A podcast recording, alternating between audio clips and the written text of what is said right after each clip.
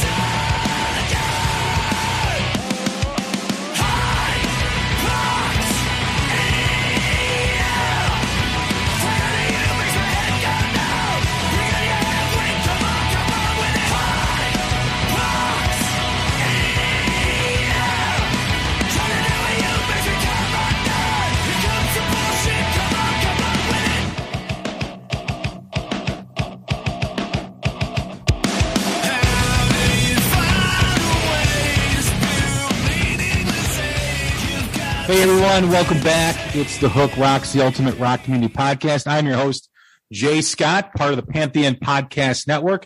Don't forget to check out some of my pals on the great platform of music related podcasts like Vinny Appice and Carmine Appice on the Hanging and Banging podcast, Martin Popoff, the rock historian, Mistress Carrie out in Boston, Tom and Zeus on the Shout Out Loudcast, Mac on the Ugly American Werewolf in London podcast, and Decibel Geek as well. Don't forget to check out the Hook Rocks wherever you podcast on Apple, Spotify, on every platform. And set your app to automatic download so you get the latest episode whenever we do drop it. We've had some great episodes lately. We had Mark Tremonti on talking his new album. Mark Tremonti sings Frank Sinatra. Joe Satriani visited us a few weeks ago, as well as Ty Tabor from King's X, Scott Gorham from Thin Lizzy, and a whole slew of other great guests. We've had some great new music spotlights with bands like Joyous Wolf, Bastet, Stone Broken, and the band Georgia Thunderbolts. And we also did our quarterly album review where we ranked the top 10 albums of the first quarter of 2022 with my friend Chris Corradetti. And don't forget to check out our live album review, our fourth installment of that series with the Recidivists talking Kiss Alive and the impact it had on the rock community. We've got a great guest for you today. Been looking forward to this interview for a bit here. We're going to talk his new project. We'd like to welcome in from Sevendust, John Connolly. What's happening, John? How are you? Oh, doing good, man. Doing good out here uh, in the middle of an animosity run, but yeah, we're uh, we're sort of back at it. So we're we're we're definitely happy to be uh, working again. Where are you at these days? Uh, we are in Philly, uh, on our way to Baltimore, uh, mostly an East Coast run we did the West Coast um, back in February. Uh, this is mostly East Coast, and then we have a third run that'll be going in September. And I think it's sort of I'm not real sure where that run goes. To be quite honest with you, but yeah, we're uh, we're we're Philly right now, uh, heading south. Awesome. Well, glad to have you on. Thanks for doing this. I do appreciate it. Absolutely. Thanks for having me. We always start the same way every time we have a first time guest on the Hook Rocks. That is really what the show is all about. Just like every rock song has a hook that pulls you in, every rock fan has a moment, whether it's a song, an album, a band, or performance that hooked them on rock and roll. What was it for you? Uh, oh man, it, it would have been no question of a doubt. Detroit Rock City, Kiss Alive II. Um, yeah, it was like I, I, think I have five copies of that vinyl. Two of them are autographed. It, it's like probably the most impactful record. But yeah, it, that first song, Detroit Rock City, I heard it eight years old. You know, I mean, it was like my mom came in, you know, giving me the evil eye. I was like, all right, I'm, I'm doing good. This is awesome. So yeah, from that moment on, it was like, okay, that's it. That, that's, that started it all. we just did a live album review of Kiss Alive, but I myself have always been partial to Kiss Alive II, because too. I heard that first before Kiss Alive. I did, I did as well. Same thing with me. Uh, Kiss Alive II is the first thing that I heard, and then I worked my way back through the catalog. I didn't get to Alive for a minute because I, I was trying to figure out. I was like, okay, which records are you know like which ones belong with which? Like, is hotter than hell? Okay, wait a minute, that's on Alive. You know, so once I started paying attention to like the, the sequence of how they released their records, but yeah, Kiss Alive II for sure for me. Uh, Alive's great, but Alive two was just there was something about it. Well, the gatefold too, right? I mean, you open up oh, that LP, it's just one hundred percent. I saw that, I was like, okay, he's on fire. There's fire everywhere. I was like, this is intense, you know. I, I still think that picture of Gene with the blood is probably the best picture he's ever taken.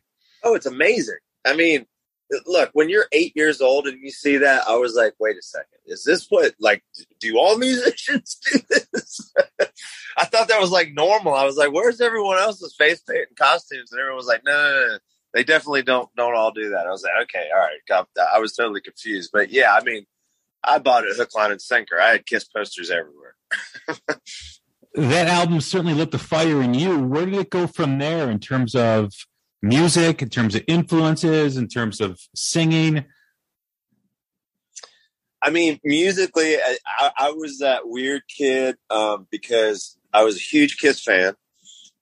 But when I really, really started to focus on, uh, it, well, it was drums before guitar. You know, it was hard not to be a Rush fan. It was hard not to be a Neil Peart fan because he was sort of the bar that was set. You know, there was a lot of cool stuff that was happening with Van Halen at that point in time, you know, Hot for Teacher and stuff like that. So, you know, the drum bar was raised so much. Um, and there was always the argument in school. It was like, oh, Rush is like real musicians and Kiss isn't. I was like, it's a totally different thing. You know, even back then, I was like, I love them both, but for completely different reasons. Like, you're going to see a Kiss show to see the show it's a spectacle. You're going to see all kinds of stuff. You go to a Rush show, you're going to see three dudes that are playing really, really hard, you know, musical pieces, which some people don't dig at all. You know, some people are like, that's not the show that they want to see. So, um, you know, I, I kind of spent equal amount of time with with the, the, Kiss people and with the Rush folks. So, you know, I, I, totally understood and appreciated all the all the progressive stuff that was happening, and then all the metal bands that kind of sat, you know, went along for the ride with it. You know, Judas Priest and then Iron Maiden um, which was you know pretty progressive as well. But yeah, I mean, it, it, was all those bands, and then you know I think the one that probably solidified it all for me um, was when I first heard Master of Puppets because there was nothing else that was going on that was like that. You know that that record is probably the record. You know the, the three most impactful rock records in my life were Kiss Alive Two, Master of Puppets, and then after that, it was probably Vulgar Display of Power because I was like, I don't know how anyone's going to raise the bar from what Metallica had done. Um, but that that was sort of my path. You know, I, I kind of ended up in like a really weird, crazy metal place coming from Kiss and Rush. so, I, it, you know, anything was sort of fair game back then, but it was like, it, it was interesting to see how the metal bar had changed and been raised by, you know, 20 years of starting with I mean, Sabbath, I guess, was like really true metal, but I don't know. There, there, there, was something about the Kiss thing that was just, you know, the blood and the fire, and I mean, it, it was effective. Absolutely. I mean, like you said, you know, being a young kid and hearing Kiss and seeing Kiss. First of all, it was always seeing Kiss, right? I mean, at oh, yeah. that age, the music is just kind of going over your head at that point, right? You're just totally into these outfits and the breathing fire and the blood and the explosions. And it's just like, it's like the circus. Absolutely. Um, yeah. And then, you know, you, you, start listening to stuff like Rush and, and, you know, for me, it was Led Zeppelin. You know, my cousin came in from California when I was in high school. He brought this duffel bag full of bootlegs, Led Zeppelin bootlegs. And it was like, I just transformed into a Zeppelin fan like over like two months. Um, but that was kind of like my gateway there. But I still remember that Master of Puppets album too. We had a radio station in Chicago and they world premiered it one night. And I just remember standing in front of my stereo, just staring at my speakers going, what the hell is this? Right. There's only a couple times in my life that have, that I've had that. Um, the first time I heard Eruption, I had that. Um, because I, I was like, how many guitar players are in this band? I was, I was, I took the album back, flipped it over and I'm like, there's only one dude playing guitar. Or like, uh, okay, you know, it totally blew my mind. Had no idea what was happening, but uh, but yeah, I, I, totally didn't get it. You know, it, it was one of those most bizarre, you know, experiences because I, I, thought I was pretty hip on what was going on with metal and stuff like that. And there was something about those first two or three songs on Master of Puppets that I was like, all right, this is going to change everything in a pretty big way. You know, it, it, smells like Teen Spirit. I heard that and I went, okay, I'm glad I'm not in one of these bands. Um, you know, it was the late '80s where everything was a carbon copy of carbon copy and all that stuff. But th- th- there was something pretty special about what, what Metallica had pulled off there. You know. How about lyrically? I mean, you mentioned these iconic albums. How did those shape you when writing music? Um, I mean, it was always fascinating to me, you know, that, that like, I think the Rush stuff was probably the stuff that I probably identified with the most because the Maiden stuff was literally a little too in the fantasy world, like not really, you know, it, they weren't talking about the same things that Nirvana was talking about. But at the same time, I was like, well, it doesn't have to be all bad and it doesn't have to be all depressing. Like we, we can kind of spread the wealth here and we can cover some some territory. But for me, it was always kind of like, you know, lyrically, it has to come more from a personal experience. Um, and some of these bands, I was like, okay, there's no personal experience going on with the Iron Maiden stuff for sure. But the Rush stuff was always interesting enough where I was like, okay, you know, he's so witty with how he throws his words and his lyrics together. Um, it was just fascinating to me. And he was the drummer who was writing it all, you know, so there was, you know, bonus points for that for sure. Um, but yeah, I mean, all of those records had such a huge impact on how I approach lyrics. I mean, a lot of it, you know, coming from the Kiss um, world was sort of, I don't want to say shallow, but it wasn't as deep intellectually as some of the stuff that Neil was talking about. I mean, there's some songs on the Rush records that I'm still trying to figure out what he was really talking about. yeah, so especially on the old stuff, um, you're like, wow, okay, you know, we're we're going out there. Um, but yeah, I mean, all those records had a huge impact on, you know, songwriting and how you approach lyrics and stuff. Is it hard, you know, when you have all those influences and then you also are writing something like you're you're being observant, you're writing about personal stories or whatever you're writing about, you know, how do you pull from those influences when you are trying to write something personal to yourself? Um, it, for me, it's more. It usually starts more from a melodic, you know, place like, a, you know, witty words and lyrics and stuff like that. It's cool, um, but I never really look at you know the influences and stuff like that as far as what to say. It's always sort of like which note should I be saying it in. You know, I'll definitely lean on, you know, a lot of their things and a lot of the things that turn me on when I was a kid. You know, the things that sort of drew you in. You know, what was so fascinating about those things? You know, the, those simple little melodic lines that are just signature things. Um, but the, yeah, you know, you, you take that and then you know you throw your own experience at it. You know, it's like I've always tried to write from more of like a personal, you know, point of view. So, um, for me, it, you know, if I went through it or I was going through it or am going through it, it's much easier for me to talk about than if I was writing about something that was happening to somebody else. But I mean, occasionally you can look at it from a, you know, an outside perspective and, and you can, you know, you can come up with some cool song, you know, ideas and, and things like that. But for me, it's always kind of like, all right, I'm in it. So I'm going to talk about it. You know, that's always probably the, the easiest place for me to start for sure. The album is Hypoxia. The band is Projected. It features members from Sevendust, Alter Bridge, and Tremonti. How did this project come about? How did this this album come about? Uh, I mean, the project was sort of just you know drunk talk on a patio down somewhere in Orlando. You know, after one too many Jaeger bombs and you know one too many Sevendust Creed tours. You know, it was sort of just one of those things that we just said, all right, one of these days we're just going to go do this, just just to do it, just because we keep talking about doing it, and we finally did it. You know, which was sort of amazing. A lot of people were like, "Wait, wow, wait a minute!" You know, I thought that was just talk. Um, so yeah, you know, it, it, was sort of born out of just just let's just go have some fun and just make music and not really stress over or think about it too much. Let's let's just you know let's just go and see what happens. And you know, ten years later, um, here we are making our third record. You know, I, I think the biggest difference from the way that we approached the first one to this one was, you know, the first one was done all on an inbox in a home studio you know, we had Elvis come in and mix it at the 11th hour to kind of shine the turd a little bit. But um, this time around, we, you know, he was at every step of the process, you know, so I think it, ha- it has a more cohesive feel and sound to it because, you know, we took it in the studio and treated it like most bands do, as opposed to having a bunch of hard drives and catching stuff when you can catch it. You know, those those first two records. I mean, it was cool to be able to see if you could pull it off because you know, drums were done in one state, guitars are done in another state.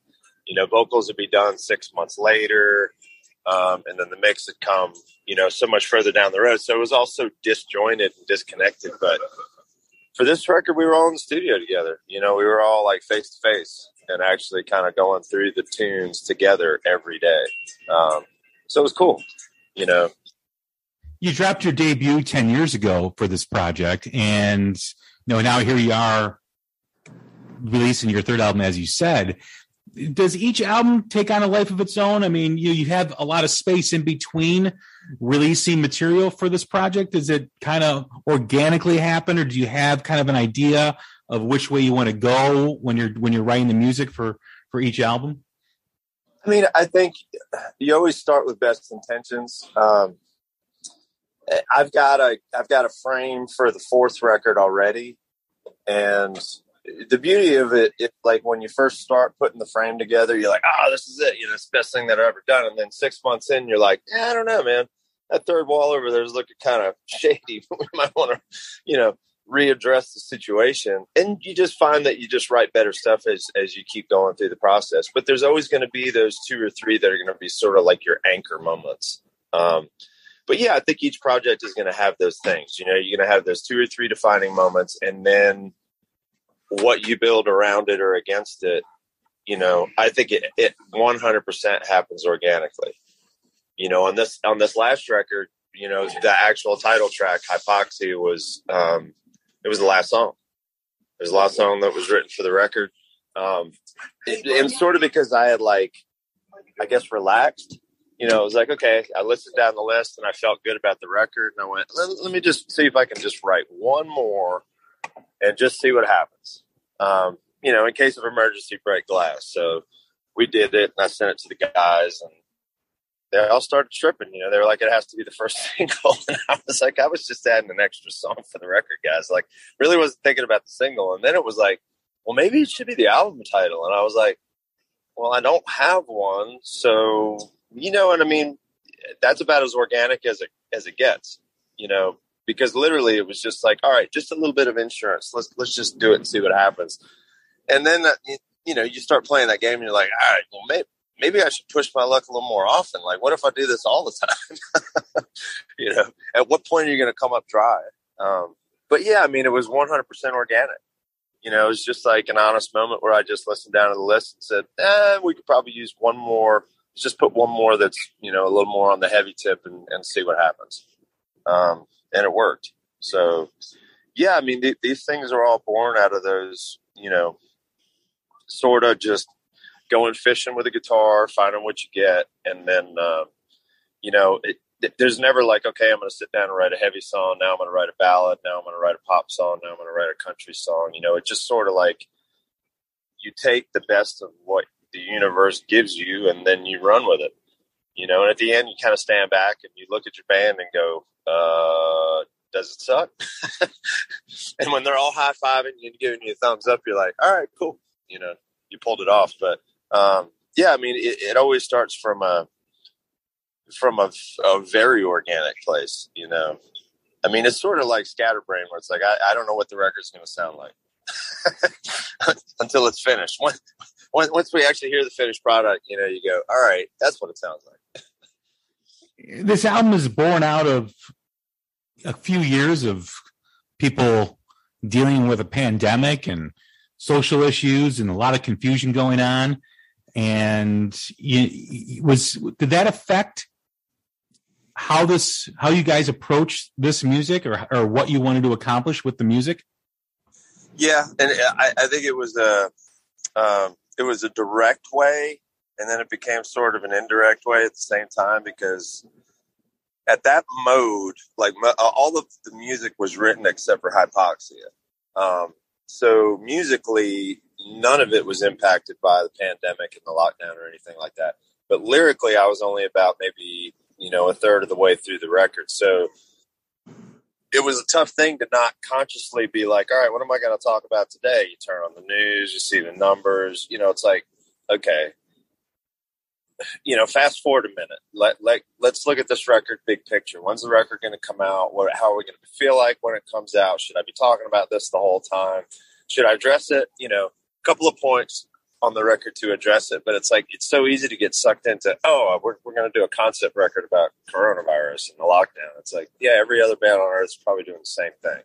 You know, because we're all going through the same experiences. So, you know, for me, it was like, all right, we're not doing a concept record, but there's only so much subject matter to talk about when you're in lockdown in your house. You know, it's like after two weeks, I'm like, all right, I'm sort of out of personal experience here. I might need to go and tap into, you know, some, you know, think outside the box here. Um, and I think that was the biggest challenge is just like, you know, taking things in and kind of just looking, looking outwards at what was happening and I think it was easier to talk about the pandemic from that point of view as more of a, you know, just observing, you know, even like hypoxia is not about the pandemic, but it was about just, you know, people putting each other on stun on social media, you know, just absolutely losing their minds on socials. But it made sense because you lock everyone in their house, put a big question mark over their head, whether they have a career or a job, can they pay their bills? Are they going to be able to make it with three kids in the house doing school while they're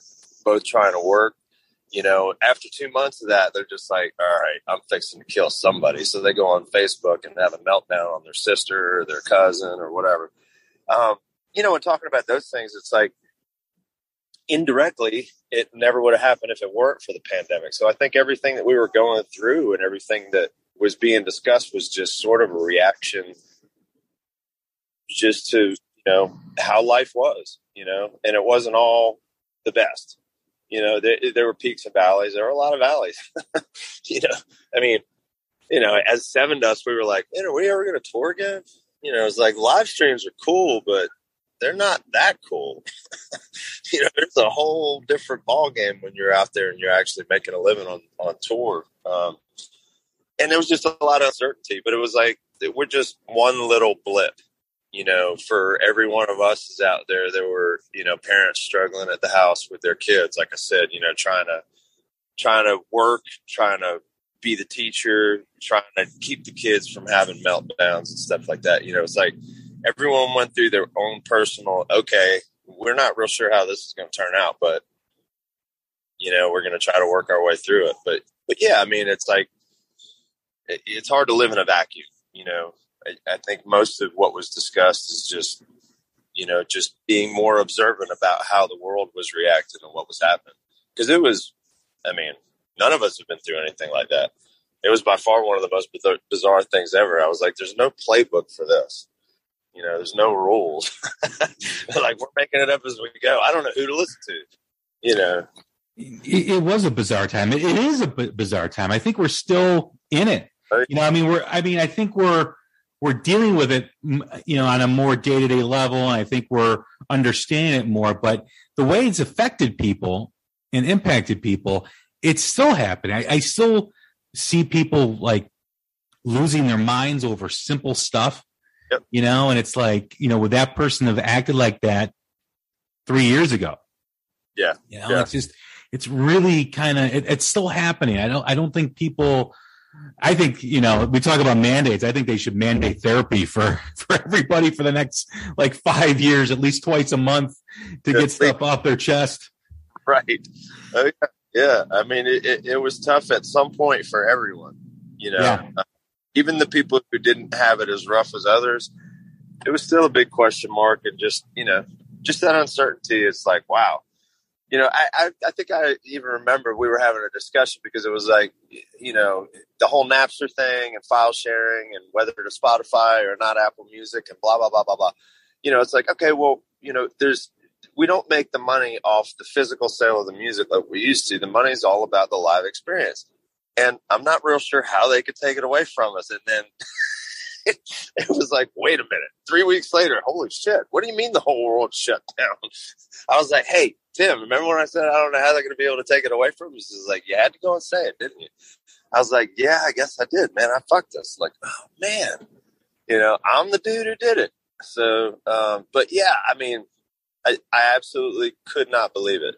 it. It was like one of the weirdest things in the world because I was like, okay, well, you know, now that we got our head wrapped around how to at least deal with, you know, streaming and the whole new way that people want to consume music, all of a sudden you're not touring and you're a touring band and you're like, oh no.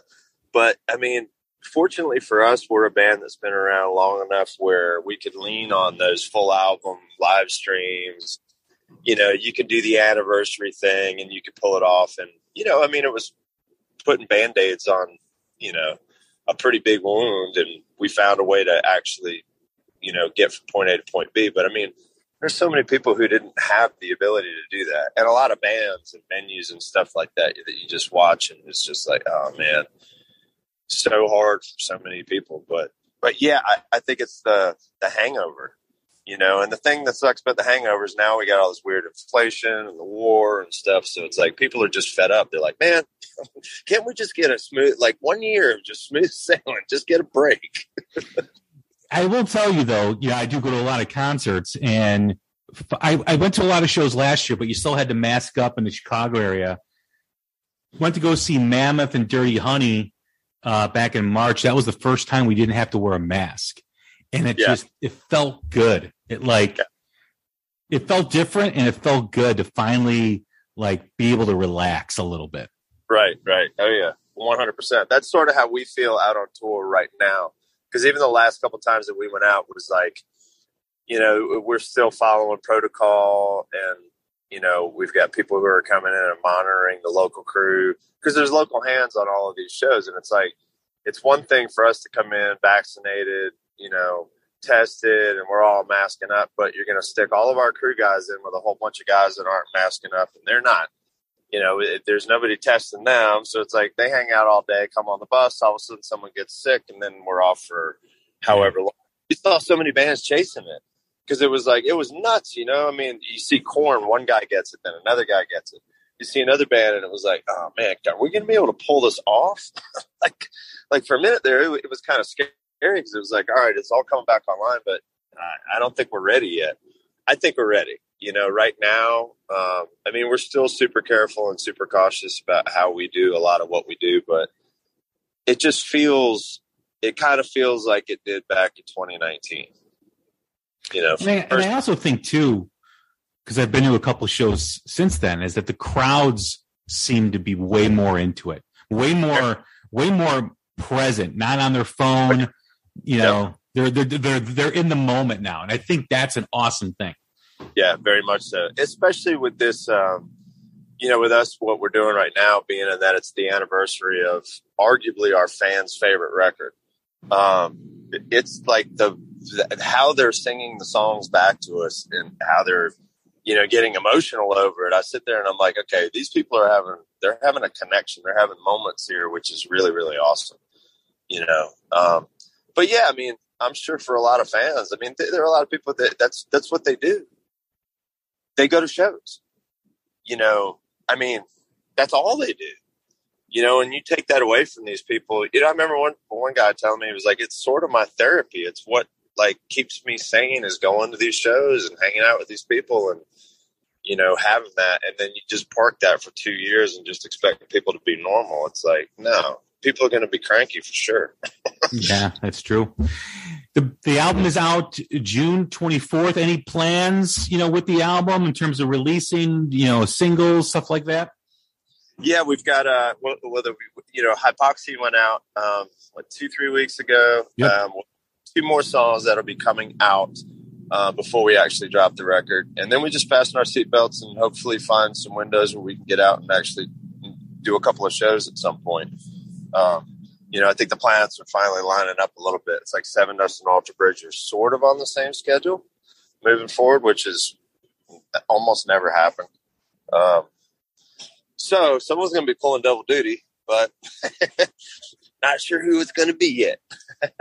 but yeah, that's that's that's sort of the plan. You know, finally get this record out. Um, you know, it's, like anything else in this world. You know, getting the record made was it was such a great experience, and then once we actually had it mixed and mastered, you know, getting vinyl printed and doing get, getting in line, just like the whole rest of the world, waiting for, you know, waiting to be able to have all of your stuff in one place at one time. It's just it's it's taken a minute, so it really really feels good to finally get this thing done. You know, it's like oh man, you know, I don't want to be burned out on the record before we release it.